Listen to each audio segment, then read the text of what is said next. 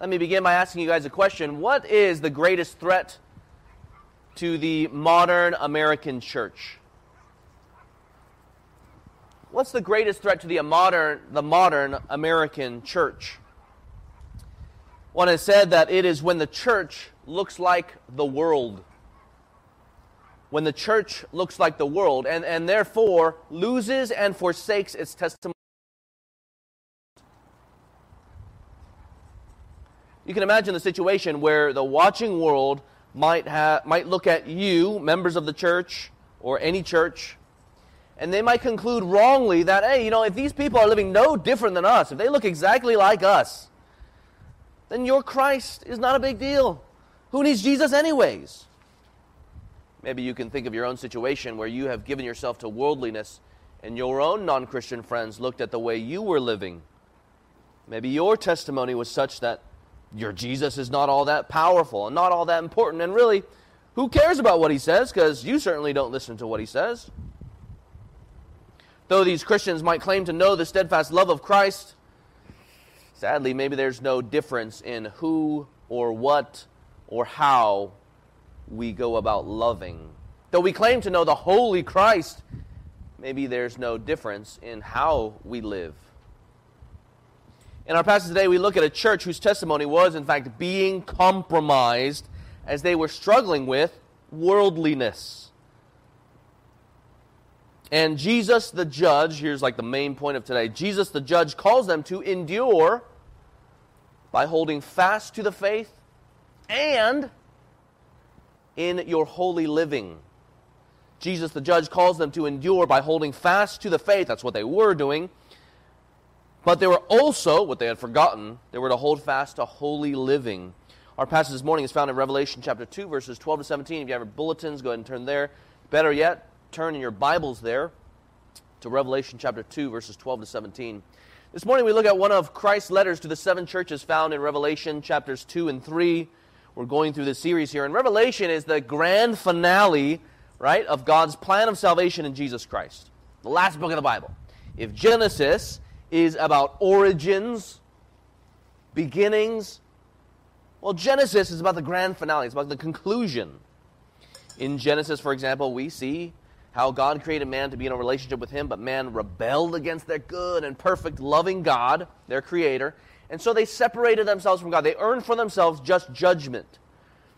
Well, by the time we get to Revelation, if you just sort of flip through the story, think of the story of salvation, by the time we hit Revelation, we have already seen God, the eternal Son, take on flesh to win salvation as he dies on the cross. He wins salvation for all who would ever repent of their sins and believe. And so he grants, he wins for them forgiveness. He wins for them reconciliation with God. And so all who turn to him, repent of their sins, and believe will, in fact, be saved. The good news that salvation by grace through faith in Jesus Christ could be had, like that's the mission, the mission that Jesus' church would taken to the ends of the earth. And we were to do that, we are to do that as we await his return as described in Revelation. And in that return, if you guys think about that grand finale, God himself brings to a conclusion his plan of salvation, where he takes his people to be with himself and he destroys Satan once and for all, in that he locks away the key. This here, Revelation itself, is a hope filled prospect for all Christians, whether Christians today here in Hacienda Heights or Christians then who were living in the city of Pergamum in the first century there. Pergamum.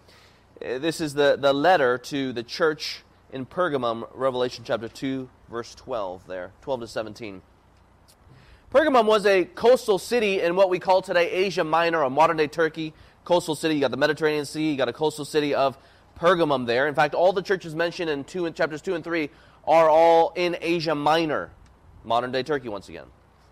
But while, of course, he was addressing that particular church in this particular letter, we know from the letters themselves that they were supposed to be circulated, and all the churches, then and now, were to receive the message.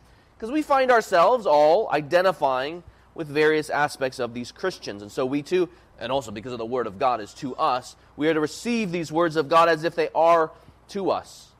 And from this letter, and from all the letters really, he calls those churches to endure until the end while we await his return. let's see how the Christians in Pergamum were called to endure. I'll go ahead and read that passage right now. And to the angel of the church in Pergamum, write the words of him who has the sharp two edged sword. I know where you dwell, where Satan's throne is, yet you hold fast my name, and you did not deny my faith, even in the days of Antipas, my faithful witness, who was killed among you, where Satan dwells. But I have a few things against you. You have some there who hold the teaching of Balaam, who taught, who taught Balak to put a stumbling block before the sons of Israel, so that they might eat food sacrificed to idols and practice sexual immorality. So also you have some who hold the teaching of the Nicolaitans. Therefore repent. If not, I will come to you soon and war against them with the sword of my mouth. He who has an ear, let him hear what the Spirit says to the churches. To the one who conquers, I will give some of the hidden manna, and I will give him a white stone with a new name written on the stone that no one knows except the one who receives it. Let's think here about how Jesus Christ, the judge, calls them to endure, calls us to endure as well. Here we go. Point number one. Jesus Christ calls them to endure by holding fast to the faith. Again, this is an encouragement. It's what they were already doing. Jesus praises the church for enduring from, from the beginning of the letter. Jesus, if you look there in verse 12, it opens up in the way similar to the other letters have. Jesus tells John, this, this uh, book of Revelation was written by John, the same John who wrote the Gospel of John, as well as 1st, 2nd, 3rd John. Jesus gives him a vision and he says, Look, this is what I want you to tell these churches. And he says there, and to the angel of the church in Pergamum, write. Right? Standard introduction here, same with the other letters. Jesus tells John to write to the angel. Maybe it's a human leader, maybe it's some sort of spiritual counterpart of the church. Regardless, it is that he wants him to write these letters, the words of him who has the sharp two edged sword. So already we're off to a very clear picture of who this Jesus is. He's a Jesus who is judged. This is serious, and we are certainly going to come back to this idea. But Jesus really starts off encouraging the church I know where you dwell, where Satan's throne is, yet, despite these things, you hold fast my name, and you did not deny my faith, even in the days of Antipas, my faithful witness, who was killed among you, where Satan dwells. Fascinating language here when it talks about where Satan dwells, Satan's throne. I think if we modern Americans were transported back to that city of Pergamum there in the first century, we would be quite shocked at all the reminders of the culture's paganism around. Now, if you've traveled to different places, maybe India, etc., and you sort of land right there, or in the Middle East where we live for a while, if you land up there, things are very different. You are reminded, as the call to prayer is being blazed out five times a day in, through loudspeakers, or if you're, let's say, in India, and you have the same thing basically where songs from the Hindu temples are being blasted in multiple directions because there's so many temples there, you would be quite shocked as a modern day American. Here in LA, we don't have too many reminders of paganism, right? That might dominate the city, etc. Uh, it's true that the vast majority of people here are just secularists and not pagans. Um, but if we were, again, to turn up to, Pag- to Pergamum, you know, Mediterranean Sea, just think of it's very similar to LA in some ways you know, you, in the Pacific Ocean, you pull up to Los Angeles, you got maybe a 15 mile, 20 mile journey to downtown LA. Same with Pergamum. Mediterranean Sea, you make your way 20 miles inland, and then you got Pergamum. Um, and if we arrived there in that city, we would find ourselves under, literally under, a massive 40 foot altar to Zeus. The altar loomed 800 feet above the city. It was like a three tiered city. Um, and you can think of, like, let's say the Hollywood sign. Maybe that is what some people worship here, but uh, and everything that it represents. But it's something like the, how the Hollywood sign is over Los Angeles. And actually had uh, this altar to Zeus actually had the similar dimensions to the Hollywood sign. About the Hollywood sign is 45 feet tall. This altar was about 40 feet tall. Uh, it's about 800 feet in elevation, depending on what trail you're taking to the Hollywood sign. Same with this altar to Zeus. Zeus is the skyline of Pergamum. Not only did the city have altars to Zeus, it also worshipped uh, and had worship sites for the four main deities. Not only Zeus is one, but also Athena, Dionysus, and then one that I find difficult to pronounce, Asclepius. The city was known to be the chief, the chief worship city for these gods. Of course, they worshiped other gods as well. And then you have the whole thing about emperor worship. They too, there in Pergamum, were known for this. They were, in fact, the first city in Asia Minor to build a temple to the emperor, and they were known to be the temple wardens, so to speak, of the area. And if you Christian live there, imagine living in this pagan area, if you live there, you are expected to sacrifice to the pagan gods and as also to venerate Caesar as well. So with all of this pagan worship going on, you can see here why the city is metaphorically described as Satan's throne there in verse 13. It is known to be where Satan dwells. So again, imagine yourself in this pagan city. If you refuse to participate in the city's worship traditions and rituals of pagan worship, right? If you're refusing to join in their festivals where they're sacrificing to gods and eating feasts to their gods, you then would be coerced to sacrifice to the emperor. Because hey, if you're not going to worship Zeus, then what about this emperor guy? Let's see where your loyalties lay to Caesar or to this Jesus, crucified and resurrected Jesus that you say is king. And Christians who gave their loyalties to Jesus and stood for him, well, they faced persecution they were ostracized. We saw last time that they had no economic future. They were poor, and this one at least was killed, Antipas, called even my faithful witness. But amidst the bombardment of the pagan, pagan culture around them, pressure from society, pressure from, uh, pressure from the Roman authorities, these Christians endured. This is an encouraging thing. If you are enduring in your witness, this is an encouraging thing that Jesus comes along and encourages them and you in. Jesus says, Despite these things, you held fast my name, and you did not deny my faith. Could mean either there the Christian faith, like the body of truths. It could also mean faith in me, and this is Jesus speaking here. Regardless, they held fast, they stood fast for Jesus' name. So, in these outright attacks, like these head on attacks against the church, by pagan culture, persecution from authorities and whatnot, they stood for Jesus Christ, the true Savior God. Zeus was known to be Savior God, but they stand for the true Savior God, the only king worthy of worship. But here's the problem. While they did a good job with resisting Satan's more straightforward attacks by pagan culture and the emperor, to basically abandon the worship of God and worship these folks. You know, they were pretty good, but it seems that some of them gave in to Satan's more sneaky attacks. Outside attacks, no problem. Head on attacks, no problem. But attacks from within, they gave in to them. I heard one pastor describe Satan's strategy this way if Satan can't kill the church head on, he joins it instead. For some in the church, Satan lured them away to live like the culture around them and so nullify their witness and testimony to Jesus. They make Christ and his spirit a laughing stock of the city.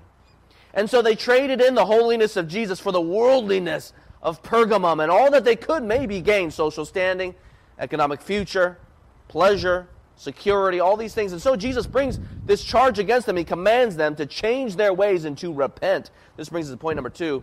Point number two Jesus Christ, the judge, calls them to endure, and this requires resisting worldliness. Point number two here, summary. Enduring requires resisting worldliness. These Christians started looking less and less like Jesus and more and more like the world around them. Maybe, unfortunately, you, like me, sadly, know what this is like. When maybe even unknowingly or maybe knowingly you begin to adopt the, the culture around you and even their sin patterns, and your heart gets dulled for Jesus. Maybe some of you that's going on right now. Well, it was happening to them. They adopted these pagan practices. They joined in these pagan festivals where they're feasting together with those who are sacrificing food to the gods, and you see there, they're giving into some sort of sexual immorality. Look at 14 and 15 here, and pay attention here. Jesus is going to draw this comparison He's going to draw a comparison. He says, Look, what's going on right there in your church, that's what happened back in the Old Testament.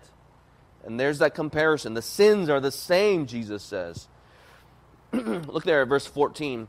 But, he says, I have a few things against you. That's like formal legal language here. You have some there who hold the teaching of Balaam, Old Testament story, who taught Balak to put a stumbling block before the sons of Israel, so they might eat food sacrificed to idols and practice sexual immorality. So also you have some who hold the teaching of the Nicolaitans. This whole Balaam thing refers back to an old, refers back to Old Testament Israel's desert wanderings, right, where God rescued them out of slavery under Egypt and was bringing them to the land of promise. They were going through the world in their wanderings, going to the land of promise. That's like us going to the land of promise. And as they were going out of, the, out of Egypt to the promised land, a king named Balak wanted to destroy God's people. And so he consulted with this pagan prophet named Balaam. And uh, sure, I'm sure you guys have, those of you who grew up knowing these stories, you might know of different events that happened with this prophet. But what's highlighted, highlighted here with this pagan prophet Balaam is how Balaam counseled the king on how to weaken the people of God. Imagine that this is what sin does, what Satan does, trying to seek ways to weaken the people of God in their journey from here to there. And it's pretty obvious, right? It's obvious for everybody. If you want to weaken the people of God, if you want to weaken anyone, actually, bait them according to man's inherent sinful lusts. If you want to read these stories, you can turn to Numbers 25, Numbers you can just go, you know, to go there now, but, uh, you know, Numbers 25 on. And you see here that Balaam, he succeeded because the king listened to them and baited the people of God, preying on man's inherent sinful lusts. And God's people, whom he had rescued for himself, who were to be holy unto himself, ended up looking like the world. They abandoned God. This is what the Bible says by whoring after the people of the land. And so they were drawn away because they were whoring after the people of the land, they were then were drawn away to worship pagan gods. They fellowshipped. They were one with heart with pagans in worship, feasting to their supposed gods and committing sexual immorality. The same were happening to the Christians in Pergamum. Verse, verse 15, so also, so just like them, you guys too have some who hold the teaching of the Nicolaitans. And you see this parallel here, given how Jesus is drawing this parallel between what happened with Old Testament Israel and then the New Testament church there in the first century at Pergamum. their sins are quite similar. Eating food sacrificed to idols, they're, they're giving to pagan practices, and they are committing sexual immorality. It could be that even the teaching of the Nicolaitans and the, and, um, the teaching of Balaam were perhaps one and the same. But regardless, they were a compromised people, a compromised church. I wonder if you guys see yourselves as in danger of compromise also. We don't have the teaching of the Nicolaitans or Balaam, these ethical teachings going on here at this church, but how exactly are you in danger of being compromised? Right? You guys understand that Satan still desires to hinder you, Christ's people, from living for Jesus Christ? And he does this by luring Christians away and baiting you according to your own sinful lusts.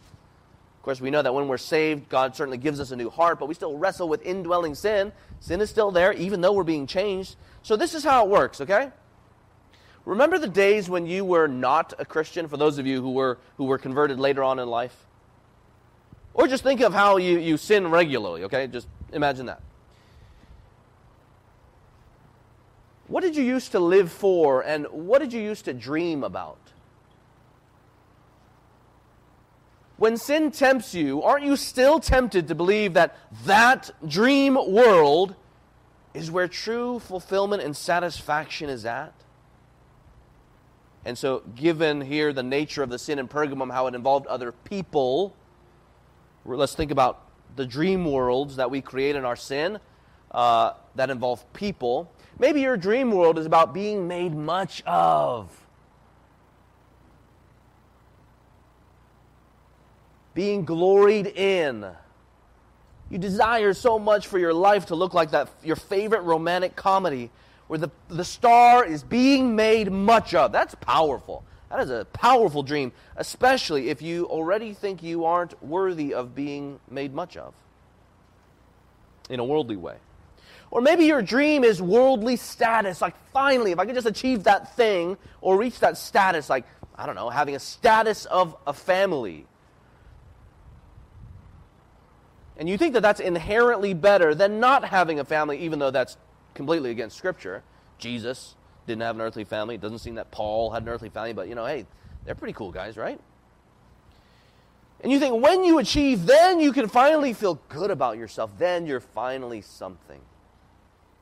Or maybe it's security, and you long for the day when someone, right, will bail you out of this financial so called hell you might have grown up in.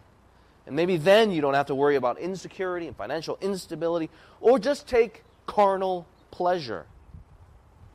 You know that God created us to enjoy sex in a covenant union of marriage. Praise the Lord. But now you're thinking that maybe this pleasure is not worth waiting for. And so you want it and take it now. Right? So, what's your dream world, right? Well, then think what's the bait that Satan lures you in that direction? Where if you had this thing, you could attain your dreams. Because that's the thing that we need to look out for, right? If Satan is luring us, is baiting us, just like he did with the Israelites in the Old Testament, just as he does now, and he wants to devour someone, then we need to actually pay attention to these things because it's that thing that's going to cause us to stumble. That's the stumbling block that we just simply trip over and can't get up from sometimes. You know what I find to be a huge, huge stumbling block for many young Christians? It's dating relationships with non Christians. It's dating relationships with non Christians. And it's such a huge lure because, that Satan uses to draw Christians into worldliness. Maybe you've heard the reasoning in your own past. Maybe you yourself have given that same reasoning, as I have, sadly. But she is the perfect girl. But she is the perfect guy. Or, you know, he makes me feel so special. Think of that dream of being gloried in, being made much of or this person is interested in me, and you know what? I think that we could actually get married. Think status.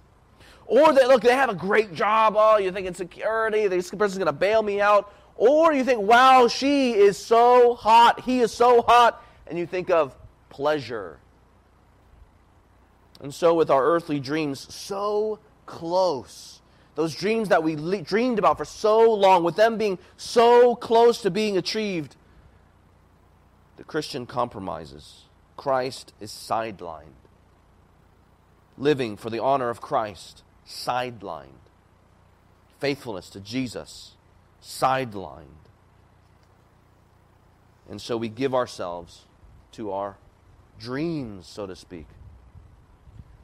Christians, you guys know that if it is a sin for a Christian to marry a non Christian, which God does indicate in the Bible, say that in the Bible.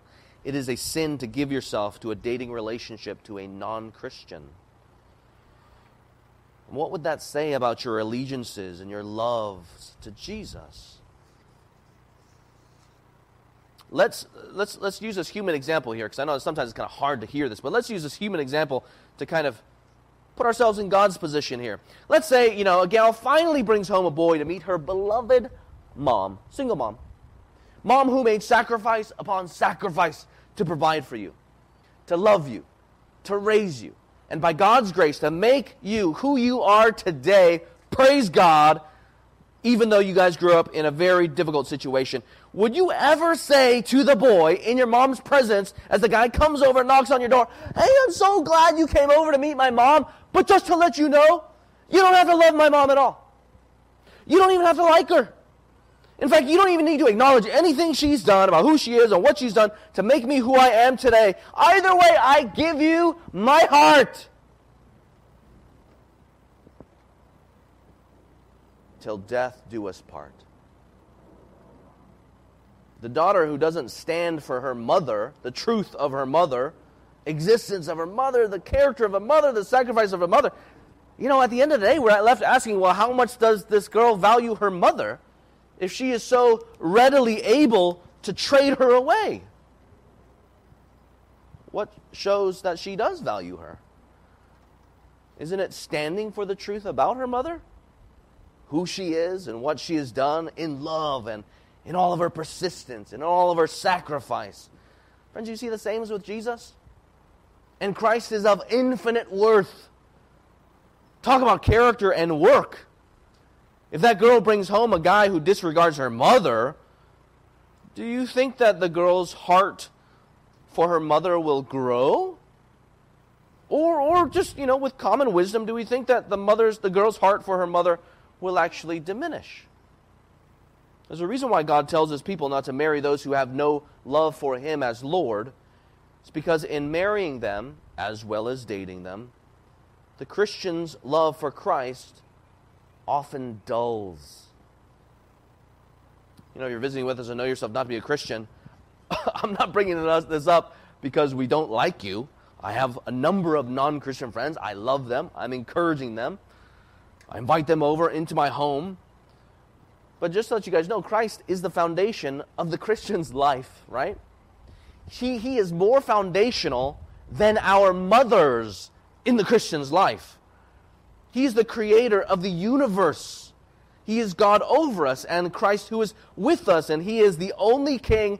And in His work on the cross, He forgives and He loves as He gives Himself up, dying on the cross for the sins of His people. This is the message of the gospel that is so foundational to the Christian's life.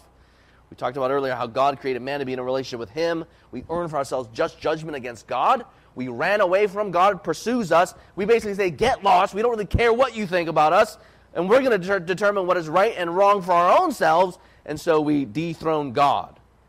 But God, being so rich in mercy and steadfast in his love, he persists and pursues those who rebelled against him.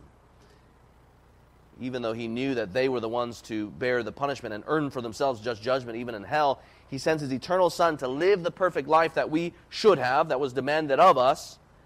He dies on the cross, bearing the punishment that his people deserved, right? Because we were the ones who earned for ourselves just judgment. But Jesus takes all of that wrath upon himself. Why does he do that? It's because he loves us, because he seeks to forgive sinners. He desires them to be reconciled with God and know his love and peace an adoption into his family, not by anything we have done, but solely by grace through faith. You realize that for the Christian, we understand that the definition of love is Christ. We know love on account of his love, even though we abandon him in our sin. Talk about character, right? Talk about work that is so foundational. He is the one who pays our debt and bears our punishment as our substitutionary sacrifice. And so the life we have in freedom and peace is won for us through Jesus Christ. He is the one who changes us by his Spirit, such that we are not as sinful, all sinful as we could be, because the Spirit is working in us. And he is our loving Savior who is also righteous judge. Meaning we ought to listen to him. The whole entire world ought to listen to him. And just as all things were made through him, as the Bible says, all things were made for him, right? That's foundational. That's character and work at the foundation of the Christian's lives. And so you see that it's simply incompatible for the Christian to partner with someone who refuses to give Christ the honor he deserves. Someone who doesn't acknowledge the Savior's love, or doesn't care about the Savior's love, or someone who outright rejects Jesus' truth. He says that sinners are in need of him, and you know, people, some those those who don't believe just say, "Well, I don't really care." Think about the one who disregards him as Lord, as Savior, as Judge.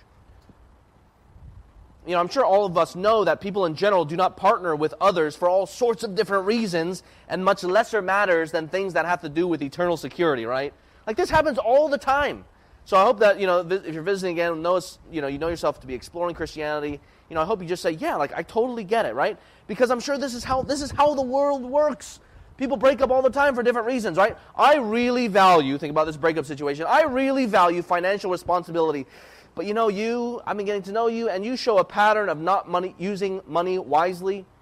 You know, maybe you got like $500,000 of credit card debt. So I'm sorry, but we're going to have to break up. This happens regularly, non Christians and not, or Christians. Another one, breakup story, right? I value family, and you don't really seem to value my family, so I'm going to have to break up with you. That's how important family is to me. I value goals, and you know what? You don't really seem to have goals. You seem to be static, or you know, you seem to be uh, a little confused at this particular moment. And though you're a nice guy, look, I think we're going to have to break up. We are going to have to break up because that's how important goals are to me. So you see how that works there? And these things have to do nothing with eternal security and salvation. But you see how it works. The reason for breaking up in these, these fictional stories that I've just mentioned, right? To the person, to the other person who, who uh, to, to the one who is being broken up with, you see that the reason why the person breaks up with that person, you, is that important? Right? You see that how that works? Look, financial responsibility is that important that I need to break up with you. Then you leave thinking like, wow, financial responsibility, that's really important to that person. Or family is really important to that person, or goals is that important to that, that important to that person. So, Christian, how fundamental is Jesus to you? How important is Jesus to you? The other person may not agree with your decision, but they, coming, they come away knowing that that thing is your cherished thing. The person who does not truly cherish Jesus will trade him away, his desires, his commands, his lordship, for the thing that they truly dream about, right? This, again, is exactly why God warns us throughout the Bible that giving one's heart to someone who rejects Christ leads the heart away from Christ. Christian, to seek union with someone who does not believe, to seek union with someone who does not believe, will lead you to unite in all that that person does believe. And so you will become worldly general counsel from the Bible. We come to take on the character and behavior of the world, and we come to look less and less like Jesus Christ. So, what does Christ say to this church struggling with worldliness? Christ calls them, commands them to repent, which means to change one's ways and to right the wrongs, or to turn the mind and then to address the behavior, right? It requires action. One can't simply say, I'm sorry, but I'm just not going to change. That's not true repentance. They're supposed to change one's ways and address the behavior. And notice Christ directs his command to the entire church. Isn't that interesting? Sin in the church is a corporate matter here, right? You think of the three different groups that they probably had. You had the ones who were actually teaching the false doctrine, false teachers, they probably snuck in somehow. Number two, you had some who bought into the false teaching, right? So maybe certain group of people are saying, like, oh, yeah, that teaching sounds really good, very fitting for my lifestyle. I think I'm going to do that. And then you had a third group. That group was just tolerant of what was going on. And so Christ says, look, all of you guys need to repent. Those teaching needs to stop teaching. Those accepting false doctrine needs to stop it and start living in a way that accords with the gospel. And those tolerating sin need to simply stop tolerating it to correct them, to rebuke them according to the Word of God, and if not, then exercise church discipline. Thankfully, if we had more time, we can go on and talk about how Matthew 18 speaks about this church discipline. You know, keeping the circle small, going and rebuking the person who's living in sin. But if the issue is so big, eventually, Paul says in 1 Corinthians 5, tell it to the church, right? So that eventually even the, the, the, one living in sin can be saved, that they might come to see the wrong that they're doing and turn back to the loving Savior. Just as the command is so clear, so is Christ's warning of judgment. Go ahead and look there, verse 16. He says there, if they don't change their ways, right? This is conditional. If they don't change their ways, verse 16, I will come to you soon and war against them, that is, those who persist in sin and reject Jesus, with the sword of my mouth. Here we come back to the same depiction that started off the letter. Verse 12 starts with Jesus who has a sharp two edged sword. And then here at the conclusion, we have the sword of his mouth, speaking of God's holy and righteous judgment, his word of judgment. This harkens back to the vision of Jesus that we saw in chapter 1, verse 16, 17, 18. This is Christ who, according to the book, the Bible, Revelation, comes to judge the living and the dead, who carries out his justice according to the law in accordance with his character. Friends, having wrestled with worldliness myself, and there are so many who have done the same here who are now members of the church, having wrestled with worldly, worldliness myself, this warning is really helpful. Incredibly helpful. Simply because Jesus states very clearly the fact that there are consequences to actions. There are consequences to actions. He's not hiding them, right? Right? He's not going to trick us saying, "Oh, I didn't tell you." It's like this is this is what it is. And if you, friend, have ever been in need of a rebuke, then you know, you know that warnings like these are helpful in that they call us, they alert us to the problem, and then they call us to cut off sin and then to return to God. We all know that we can be pretty stubborn. But here we are jolted awake as Jesus reminds us that God takes sin really seriously. He reminds us that while He is certainly a loving Savior, He is still holy God. We're reminded that Jesus is righteous and that He saves us from sin, but that also His people are to be a pure church that displays the power of His salvation to the watching world. And the church members at this church, church members at the Pergamum church, right? We are to choose whether we are with Christ or with the world. Do you, Christian, need to hear this warning given your own struggles today? Perhaps you have been tempted to unite with the world, or perhaps you are actually united with the world in some particular way. Let me ask you, do you, I mean, given who Jesus is, do you really want to be found at his return holding hands, embracing, and being in bed with the world, given Christ, the Lord of creation, will come to judge? Christian, if you find yourself giving in to worldliness, your Lord and Savior commands you to turn from your sin and to trust in Him. And again, even if you know yourself not to be a Christian, this, this judgment is for everybody. And in fact, it actually starts with the household of God, Peter says in the book of 1 Peter. That judgment starts with the household of God, as we're seeing right here to the letter, of the, to, the letter to the church in Pergamum. But here, this judgment is for everybody, where Christ will come and to judge. And so you too can know this forgiveness of sins and be united and reconciled with the Father through Jesus Christ, if you turn from your sins and believe, and the Bible says you will be saved, guaranteed. Christian, let me encourage you to display your love for Christ, right? I, get, I recognize that some of you, uh, you guys, some of us might be struggling. Let me encourage you to display your love for Christ. Prove your love to Christ by turning from your sin and by his grace be faithful again to the covenant you made with him when you were saved. When he saved you by his grace, and when you pledged your allegiance to him as your Lord, your Savior, and your King. Repent of your sins. To return to Jesus Christ before it is too late. Here Jesus' warning from Matthew chapter 7. Not everyone who says to me, Lord, Lord, will enter the kingdom of heaven, but the one who does the will of my Father who is in heaven. On that day, many will say to me, Lord, Lord, did we not prophesy in your name and cast out demons in your name and do many mighty works in your name? And then I will declare to them, I never knew you. Depart from me, you workers of lawlessness.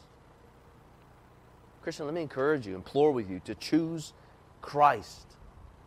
I know perhaps for, for some of you, you may have had the idea of your dream for so long. And that's no surprise Ever since the fall of man, people have been dreaming, right? Ever since the fall of man, you recognize that people have been dreaming and longing for this restoration of Eden. I don't want to squash longing, right? When longing is good, it points to the fact that this world is not what it was designed to be. This world now, given the fallenness of man, given sin, is not how God designed it to be. But you realize that, Christian, that Jesus wants you to long for the right things. And what better encouragement is, to know, is, to know, is there than to know that as you walk the footsteps again of self denial, just as Jesus did as he went to the cross, Christ guarantees that in him there will come a restored Eden, a new heaven and a new earth, as Revelation 21 speaks about. This is the new creation And there, our hearts will know this rest that you yourself already long for, will come to know this rest once and for all, where the church will celebrate with Christ, our groom, at the what Jesus calls the marriage supper of the Lamb. Revelation 19. Christian, why choose the world when Christ invites you, sinners, to salvation in Him? Where in Him we even participate in glory, the Bible says. Where in Him we know intimacy with our Savior that far exceeds anything here that this earthly world has to offer. In Christ, we have security in His kingdom with eternal riches in Jesus Christ. Revelation 19 19 says, Blessed are those who are invited to the marriage supper of the Lamb.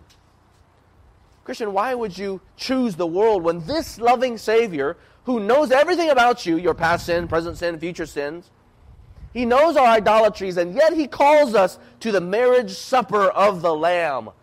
Why would you choose the world? this invitation to be with Christ forever, eternal salvation. It's what verse 17, I think, is all about. Look there. To the one who conquers, the one who endures to the end in Jesus Christ. Jesus says, I will give some of the hidden manna, and I will give him a white stone with a new name written on the stone that no one knows except the one who receives it. Thinking back to God's people in the Exodus, you remember how God sustained his people as they went from Egypt, the land of slavery, to the land of promise. He sustained them through the bread of heaven, that is the manna. And what did this manna point to ultimately? Jesus Christ says in John chapter 6, I am the bread of life. And whoever comes to me shall not hunger, and whoever believes in me shall never thirst. As we go from this land to the next, out of the land of slavery to sin and to the land of new creation, are we not to feed on Christ, present and future, at the marriage supper of the Lamb? And this white stone, it's an interesting cultural reference here. In those days, white stones were used as something of an admission pass to celebratory feasts. So you got like the that's the pass, that's like the hookup. We as Christians gain admission and invitation to eternal life and salvation in Jesus Christ as He gives us this symbolic white stone we have the invitation coming from him, and it has his very name on it. That's what I think it is. We receive this. Those who endure to the end receive the reward for completing for completing our race of faith. Christian, where are you in your race of faith? Are you willing to give up the worldliness that Satan holds out to you so that you might feed and feast even on Christ the Lord and Savior? Remember who your faithful Savior is. Turn from your sin and pledge your allegiance to Christ once again. And remember his kind hearted promise, his tender compassion. Right? Again, he knows our frailty. He knows that we are not saved by any works. We're not saved by even these actions of holiness. It doesn't add to our salvation. We're saved only through believing on Christ alone, by grace through faith in Him alone. And this is what your Savior says Blessed are those who are invited to the marriage supper of the Lamb. Let's pray together. Our Father in heaven, Lord, we recognize that even as we hear about Christ returning with the sharp two edged sword and his word of judgment, Lord, we recognize that maybe our instinct is to think that we just do in order to get this is certainly not the case, God. We pray that you would remind us that even here, this judgment is to remind us about who you are, that we might go on to show ourselves to be your people and to appreciate you as King and even to love you in your righteousness. Lord, we pray that we would find this warning helpful as you so clearly lay out the fact that there are consequences to sin. We know, Lord, that we are stubborn. We know, too, that even some of us are going to need forms of church discipline, certainly rebukes. We all need rebukes, even some of us. Lord, we thank you that you give the church church discipline and even excommunication so that people would come to know their sin and so that people would see just how important it is to listen to Christ. And we know that even in church discipline, excommunication, these things are used so that people would turn from their sin and one day be saved. Lord, we pray that you would, in fact, soften our hearts where we might be tempted towards worldliness. We pray, God, that you would help us see more and more of who Jesus is so that we would freely give up the things that we might be dreaming about in our sin and that we might run to satisfaction in Jesus. Cause us to see more of who you are by the Spirit's power. That even though it is a fight, we pray, Lord, that as we see Christ, we might run the race of faith so faithfully, clinging to you, Jesus, the author and perfecter of our faith. We thank you, God, that even in the midst of our failures and our sins, we know, God, that you promise us in your word over and over again that you will forgive us our sins and separate us from our sins as far as the east is from the west. So, Lord, we pray that we would freely confess our sins, knowing that you say, you call us to turn from them, and we can bank on the fact that you are righteous to forgive. Help us remember all everything about your steadfast love in the gospel. These things we pray in your name. Amen.